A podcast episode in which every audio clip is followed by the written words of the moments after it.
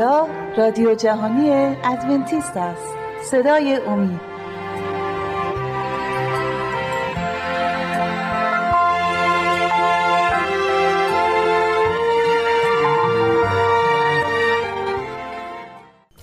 سلام و عرض ادب دارم خدمت شما دوستای گرامی. امیدوارم که حالتون خوب باشه و هر کجا که هستید سلامت و شاد باشید. امروز هم لطف خداوند شامل حال ما شد که بتونیم با همسرم ایمان در خدمت شما عزیزان باشیم. منم سلام عرض میکنم خدمت شما و همه بینندگان و شنوندگان عزیز. دوستای گرامی، موضوعی که امروز برای شما در نظر گرفتیم در مورد ایمان آوردن به عیسی که برای گناهان ما مرد. همونطور که میدونیم هدف از این برنامه ها اینه که ما تعالیم و دستوراتی که عیسی برای تمام پیروانش داره یاد بگیریم.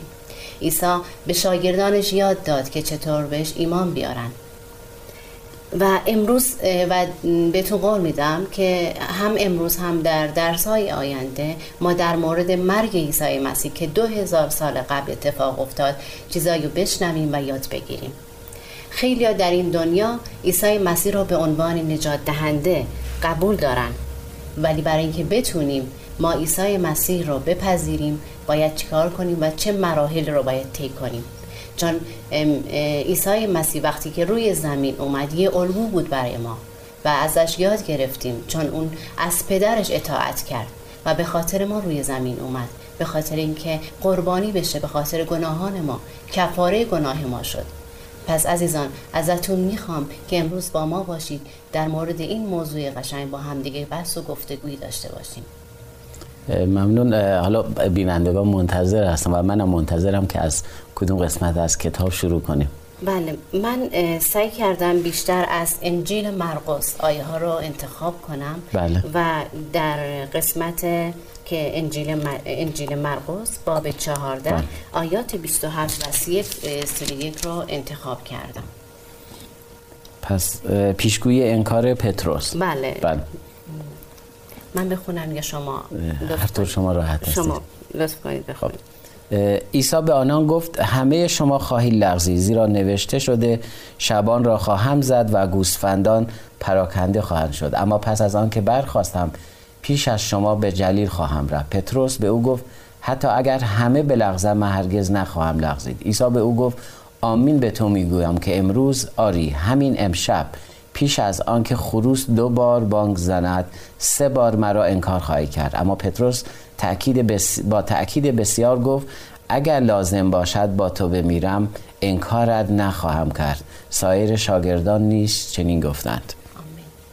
اینجا خیلی جالبه استر، اگه بخوام به این نگاه کنیم بحث‌های گوناگونی اینجا هستش. اولا اینکه عیسی مسیح داره نبوت از کتاب زکریا داره صحبت میکنه. بله. اون قسمت که میگه شبان را خواهم زد و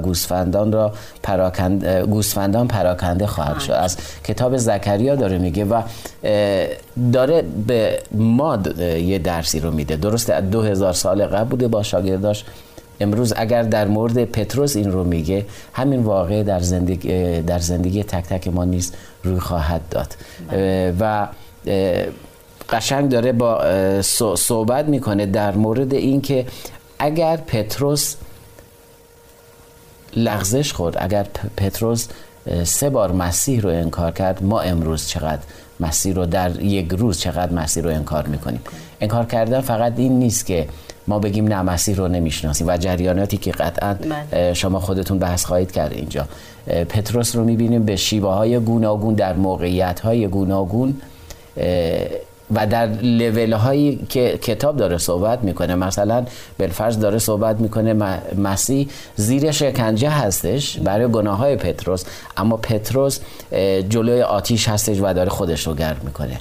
یعنی امروز هم همینطوره، ما در رفاه هستیم، ما در دوران فیس هستیم. اگه نگاه کنیم لیول اونور رو عیسی مسیح به خاطر همون موقعیتی که من در اون هستم و برای اینکه من در اون فیض باشم، عیسی مسیح ضربه دید، عیسی مسیح رنج کشید و همونطوری که در کتاب اشعیا بحثش هست، تو کتاب اشعیا فصل 53 داره در مورد زندگی مسیح صحبت میکنه که اون زخم در اصل ما از زخمای اون شفا یافتیم. در اصل اون اومده بود که به شیوه یک بره به سمت قربانگاه بره. و این قسمت رو میخوام بگم که اگر پتروس انکار کرد، امروز نیز ماها انکار خواهیم کرد. اما این رو نمیگم که عزیزان نگاه کنن بگن خب پس انکار کنیم، یعنی میخوام اینو بگم که ما باید با مسیح زندگی کنیم، باید درک کنیم که مسیح برای ما کی بود، چه کاری انجام داد، و اون موقع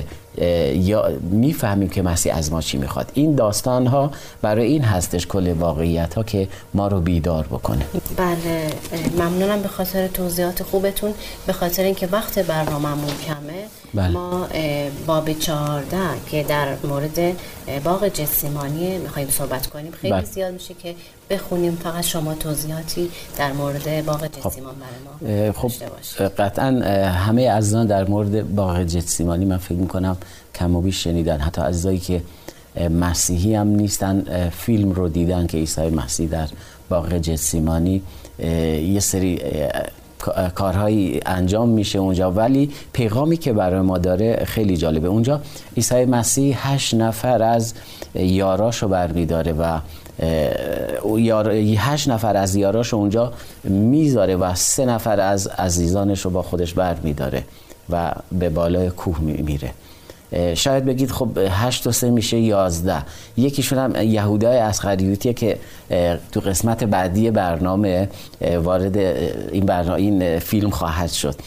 3 نفر از عزیزا رو با خودش برمیداره. پتروس، یعقوب و یوحنا تو آیه 33 میگه سپس پتروس و یعقوب و یوحنا را با خود برد و پریشان و مضطرب شده به دیشان گفت از فرط اندوه به حال مرگ افتادم، در اینجا بمانید و بیدار باشید. چرا عیسی مسیح این صحبت رو کرد؟ قطعا عیسی مسیح اگه نگاه کنیم، آیات قبلی رو نگاه کنیم، توی عید بوده، تو همین عیدی بوده و قرار این بوده در این عید که بره‌ها قربانی می شدن و عیسی مسیح میره برای اینکه قربانی بشه و به یاد می آورد کلام خودش رو، به یاد می آورد که این خونی که رد میشه، خون همه قربانی ها رو که میدید براش تداعی میشد که این خون خودش خواهد شد به عنوان قربانی بزرگی که برای نسل بشر قرار فدیه بشه. این خون رو میدید و به این فکر میکرد که قربانی خواهد شد. اما اگه دوست داشته باشی کتاب یوحنا فصل 12 آیه 20 یه آیه هستش اینجا براتون بخونم که آیه 27 میگه عیسی از مرگ خود سخن میگوید. انجیل یوحنا فصل 12 آیه 27 میگه اکنون جان من مضطرب است، چه بگویم؟ آیا بگویم پدر مرا از این ساعت رهایی ده؟ اما برای همین منظور به این ساعت رسیدم. این بود اینجا که عیسی مسیح میگه از فرط اندوه به حال مرگ افتادم. یک طرف به این فکر میکرد که قربانی خواهد شد، یک طرف به این نگاه میکرد که برنامه و پلنش با پدر این بود که برای قوم بشر بیاد و قربانی بشه. و برمیگردیم به قسمت‌های بعدی، اگر عیسی مسیح یاراشو میذاره و هر بار میاد میبینه اونا در خواب هستن. اینجا یک آیه هستش که من دوست دارم به این آیه هم اشاره بکنم، شاید برای خودم که خیلی خوب بوده، شاید برای بیننده ها و شنونده عزیزم بتونه پیغامی داشته باشه. میگه تو آیه 37 میگه چون بازگشت آنان را در خواب یافت، پس به پتروس گفت شمعون خوابیده ای؟ آیا نمیتوانستی ساعتی بیدار بمانی؟ امروز خیلی وقتا ما به خواب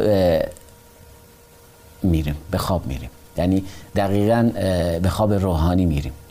اونطوری که باید باشیم، بیدار باشیم، هوشیار باشیم نخواهیم بود. یک مسیحی خواهیم بود که بیدار نیستیم، هوشیار نیستیم، مثبت نیستیم. اما تو آیه 38 علتش رو میگه، میگه بیدار باشید و دعا کنید تا در آزمایش نیفتید. روح مشتاق است اما جسم ناتوان. اینجا داره دقیقاً از تمایلات روح و جسم داره به ما میگه. اگر این قسمت رو ما نگاه کنیم، شاگردها بعد از این واقعه به یک آیه بزرگ در کتاب مقدس میرسن که برای ما دارن بازگو میکنن، چون این تجربه رو داشتن. تو کتاب غلاطیان فصل 5 آیه 17 داره در این مورد صحبت میکنه. اگه اجازه بدید این آیه رو من برای بینندگان پیدا کنم. غلاطیان فصل 5 آیه 17 اگه اشتباه نکنم، آره، اینجا میگه اما میگویم به روح رفتار کنید. این قسمت رو من دوباره بخونم. میگه بیدار باشید و دعا کنید تا در آزمایش نیفتید، روح مشتاق از اما جسم ناتوان. تو آیه فصل 5 غلاطیان آیه 16 و 17 میگه اما میگویم به روح رفتار کنید که تمایلات نفس را به جا نخواهید آورد، زیرا تمایلات نفس برخلاف روح است و تمایلات روح برخلاف نفس، و این دو بر ضد همند، به گونه‌ای که دیگر نمیتوانید هر آنچه را که میخواهید به جا آورید.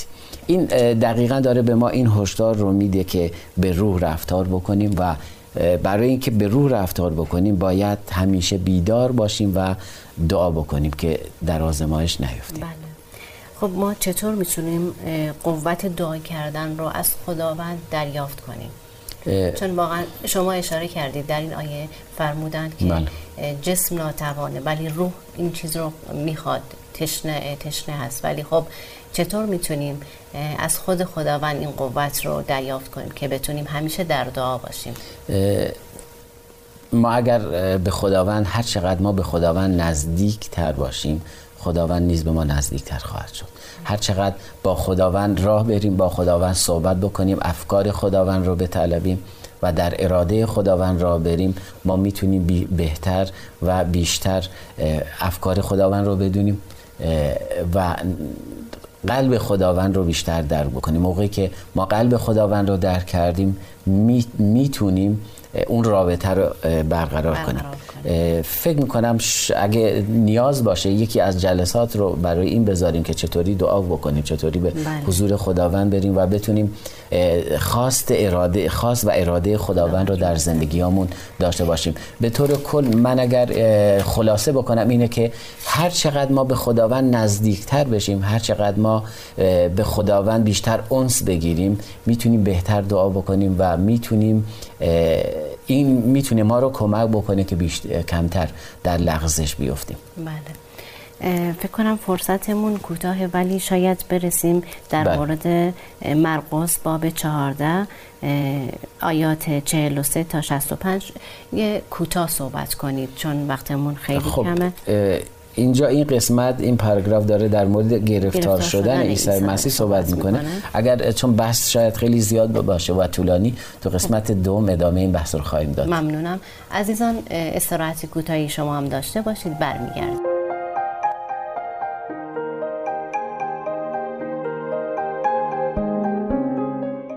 دوستان عزیز، اگر مایل به برقراری ارتباط با ما هستید، از این پس می توانید ایمیل های خود را به آدرس radio@omidtv.org ارسال بفرمایید. و اگر مایل به تماس از طریق واتس اپ هستید، شماره واتس اپ ما هست 20 357 99 78 67 07. می‌خواستیم در مورد مرقس باب 14 آیات 43 الی 65 ما در موردش گفتگویی داشته باشیم، ولی چون زیاد هست نمیتونیم قرائت کنیم، خلاصه‌وار در موردش صحبت می‌کنیم که در مورد گرفتار شدن عیسی مسیح داره صحبت می‌کنه که چطور یهودا بهش خیانت می‌کنه، چطور شاگردانش اون رو ترک می‌کنن و به چه صورت عیسی مسیح رو دستگیر می‌کنن. ایمان جان، شما توضیحات کاملی رو حتما دارید برای این قسمت، بفرمایید. خب تو همون باغ جتسیمانی بودیم که شاگرداش رو داشت تعلیم میداد و اون تعلیم برای امروز ما هم گفتم هستش، و در مورد این من صحبت کردم که 8 نفر از یاراشو گذاشت و 3 تا از یاراشو با خودش به بالای کوه برد، اما یکی از این یارا یهودای اسخریوتی بود که اینجا سر و کله‌اش پیدا میشه و میاد برای اینکه عیسی مسیح رو فروخته بود و میاد عیسی مسیح رو تسلیم بکنه، چون عیسی مسیح این جایی بود که همیشه با شاگرداش میومد و یهودا از این واقع با خبر بود که کجا جمع میشن و اون چیزی رو که کلام خداوند گفته بود باید بشه داشت انجام میشد و باید این سری کارها انجام میشد. شما اول برنامه در مورد این گفتید که شبان را خواهم زد و گوسفندان پراکنده خواهد شد. گفتید یک نبوت‌هایی بود باید میشد. این به اون نبوت نزدیک میشه که اینجا تو قسمت آیه اول اینکه عیسی مسیح میگه من هر روز در معبد بودم، میتونستید اونجا منو بگیرید، ولی این واقعه باید اونجا اتفاق میافتاد. چرا تو آیه بعدی گفت گوسفندان پراکنده خواهد شد، تو زکریا که پیشگویی کرده بود. اینجا میبینیم تو آیه 50 میگه موقعی که میان عیسی مسیح رو بگیرن، میگه آنگاه همه شاگردان ترکش کرده گریختن و این نبوت نیز اونجا به وقوع پیوست و همه شاگردان عیسی مسیح رو ترک کردن. اگه توضیح دیگری هم ممنونم. مرسی، کامل بود. درسته آیه ها زیاد هستن ولی شما خیلی کامل توضیح دادید. پس همون باب 14 آیات 66 الی 72 رو شما در موردش اگه میشه صحبت کنید که در مورد محاکمه در حضور شورای یهود هستش که عیسی مسیح رو میبرن و اونجا محاکمه میکنن. بله، محاکمه در حضور شورای یهود.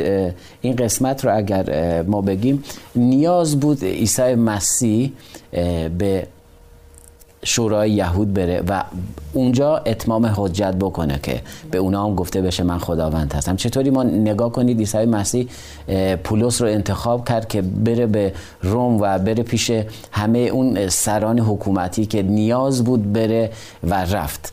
یه سری جریاناتی افتاد که باید میرفت و هر جا که میرفت اعلام میکرد، پادشاهی خداوند رو اعلام میکرد و اعلام میکرد کی بود، چی شد و چی داره میکنه.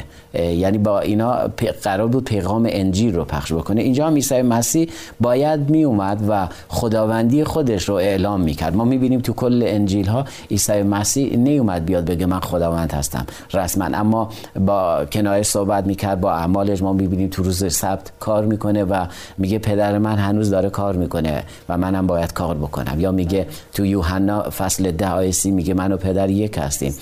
یا خیلی وقتا میگه به پدر ایمان داشته باشید به من نیز ایمان داشته باشید. یعنی همه اینا یا با حرکاتش، با اعمالی که میگه من خداوند هستم. اینجا هم تو شورای یهود من فکر میکنم به عنوان یک اتمام حجت داره بهشون میگه که من همون خداوندی هستم که در عهد عتیق، شمایی که میگید عهد عتیق رو خوندیم و شمایی که به خاطر اینکه فکر میکنید من دارم گناه میکنم چون ادعای خداوندی دارم و از لحاظ شما، از نظر شما ادعای خداوند کردن گناه محسوب میشه برای کسی که خداوند نیست و کفر محسوب میشه. اینجا عیسی مسیح از زبان اونا میشنوه و تأکید میکنه که بله من همون خداوند هستم. تو قسمت از 60 میخونم، میگه آنگاه کاهن اعظم برخاست و در برابر همه از عیسی پرسید. خیلی جالبه، کاهن اعظم بلند میشه در برابر همه از عیسی پرسید هیچ پاسخ نمیگویی، این چیز که علیه تو شهادت میدن. اما عیسی همچنان خاموش ماند و پاسخی نداد. دیگر بار کاهن اعظم از او پرسید آیا تو مسیح پسر خدای متبارک هستی؟ عیسی بدو گفت هستم و پسر انسان را خواهید دید که به دست راست قدرت نشسته با ابرهای آسمان می آید. هم میگه من پسر انسان هستم، از پسر انسان صحبت میکنه. چرا تو کتاب عهد عتیق، تو کتاب دانیال فصل 7 آیه 13 داره در مورد کلمه پسر انسان صحبت میکنه که دانیال خداوند رو میبینه و هم میگه در مورد بازگشت خودش هم میگه. یعنی عیسی مسیح اینجا اعلام میکنه من خداوندی هستم، بار اول برای این اومدم که نجات بدم، پسر انسان. اما بعد از اون داره از داوری هم میگه، یعنی من اگه برگردم، عیسی مسیح میگه اگه برگردم پرونده هر کسی با من هستش و امروز داریم ما داوری میشیم و اگر عیسی مسیح برگرده پرونده هر کسی رو به دستاش میده. این برای من جالب بود، خواستم برای عزیزان بگم که ولی خب خیلی ها امروز در خواب هستن و قبول نمیکنن. تو آیه 66 میگه آنگاه کاهن اعظم گریبان خود را چاک زد و گفت دیگر چه نیاز به شاهد است، کفرش را شنیدید، حکمتان چیست؟ و حکم عیسی مسیح رو اعلام میکنن بعد از این. مرسی برای توضیحاتتون.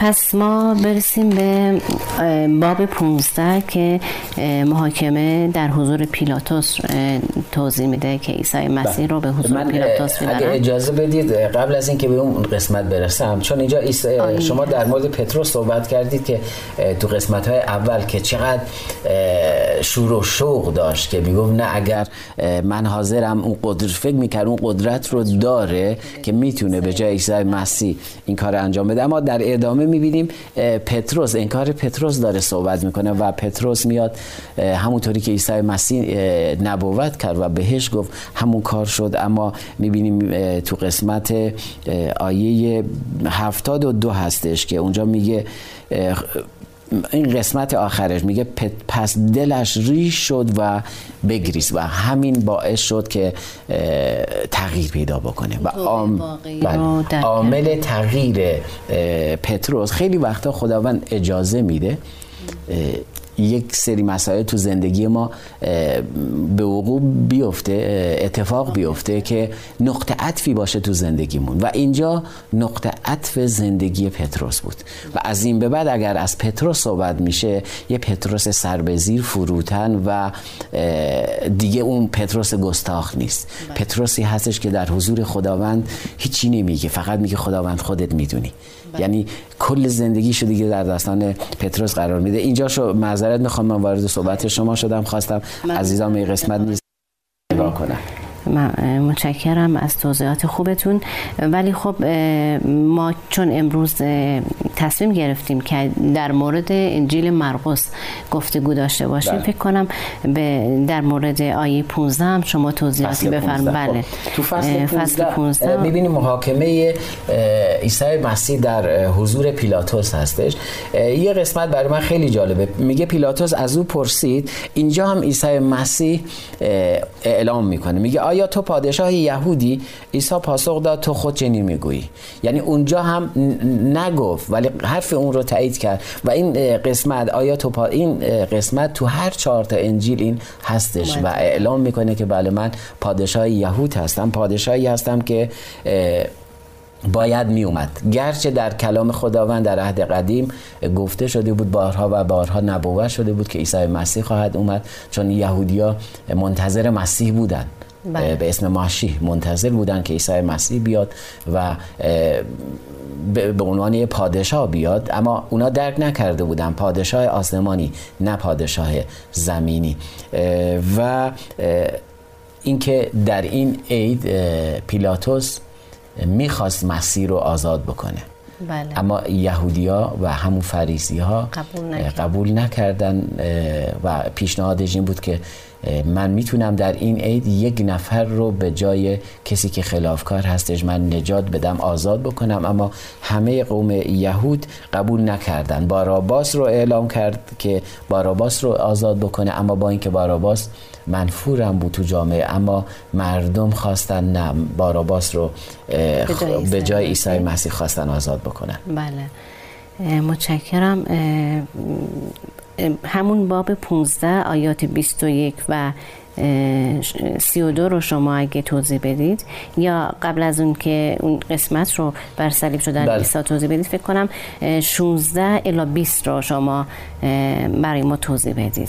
بله همون باب 15. این قسمتی هستش که تو اول برنامه عرض کردم، تو اشعیا میگه عیسی مسیح میبایستی میومد و اون زجر رو میکشید، بر صورتش آب دهان میریختن، هر چیزی که نبوت شده بود انجام میشد تا اینکه آمادش کنن برای که بر صلیب ببرن. اما اگر اجازه بدی اینجا در مورد بر صلیب بردنش که دارن میبرن، یکی از یه عزیزی اونجا هست به اسم شمعون قیروانی، تو آیه 21 داره در مورد صحبت میکنه که ازش میخوان بیاد صلیب مسیح رو برداره. این همیشه برای من تداعی این هستش، عیسی مسیح میگه هر کسی اگر صلیب خودش رو بر نداره لیاقت این رو نداره بیاد منو پیروی بکنه. بیاید با هم دیگه بریم زیر صلیب، زیر صلیبی که یه طرفش مسیح بوده، مسیح که زخمی، و یه طرفش شمعون قیروانی نگاه میکنه. یعنی شمعون قیروانی رو ما میتونیم تصور بکنیم که از زیر صلیب مردم رو نگاه میکرد. امروز من و شما چقدر زیر صلیب خودمون خواهیم رفت، صلیبی که عیسی مسیح بر ما برداشت، و به مردم نگاه میکنیم. اگر شمعون قیرمانی نگاه کرد تو کتاب مقدس، عقیده من این هستی، تو کتاب مقدس رومیان فصل 16 آیه 13 در مورد این صحبت میکنه که سلام برسونه به اون گروه کلیسایی من. اونجا در مورد اینجا رفوس رو میگه و اونجا میگه سلام من رو به رفوس و مادرش برسونید. من فکر کنم شمعون قیروانی اگر این کار رو کرد، با مسیح رفت زیر صلیب، یه برکت عظیمی رو از خداوند گرفت. آمین. برکتش این بود همسرش و پسرش جزء نجات یافتگان بودن. و امروز ما برنامه‌ای که برای ما از این درس میتونیم بگیریم این هستش که چقدر ما حاضر هستیم بر روی صلیب بریم. و بعد از اون داره در مورد دو تا خطاکار راهزن صحبت میکنه که فکر میکنم شاید وقت ما فرصت نباشه. اگه اجازه بدی در برنامه‌های آینده، و اگر فکر نمیکنم شما بتونید برنامه رو بیشتر از این موعدش رو زیادتر بکنید. ممنونم از توضیحات خوبتون. اگه شما آیه کوتاهی دارید میتونید اشاره‌ای داشته باشید، ولی خب یه آیه هستش، آیه 28 میگه او از خطاکاران محسوب شد. دقیقاً تو اشعیا فصل 53 آیه 12 داره به این اشاره میکنه که عیسی مسیح اگر بیگناه بود، اما به خاطر گناههای ما از خطاکاران محسوب شد، کفاره گناهان ما شد. ممنونم به خاطر توضیحات خوبتون. عزیزان شما را تا برنامه دیگر به خداوندمون عیسی مسیح میسپارم. خدا نگهدار. دوستان عزیز، اگر مایل به برقراری ارتباط با ما هستید، از این پس می توانید ایمیل های خود را به آدرس radio@omidtv.org ارسال بفرمایید. و اگر مایل به تماس از طریق واتس اپ هستید، شماره واتس اپ ما هست 20 357 99 78 67 07.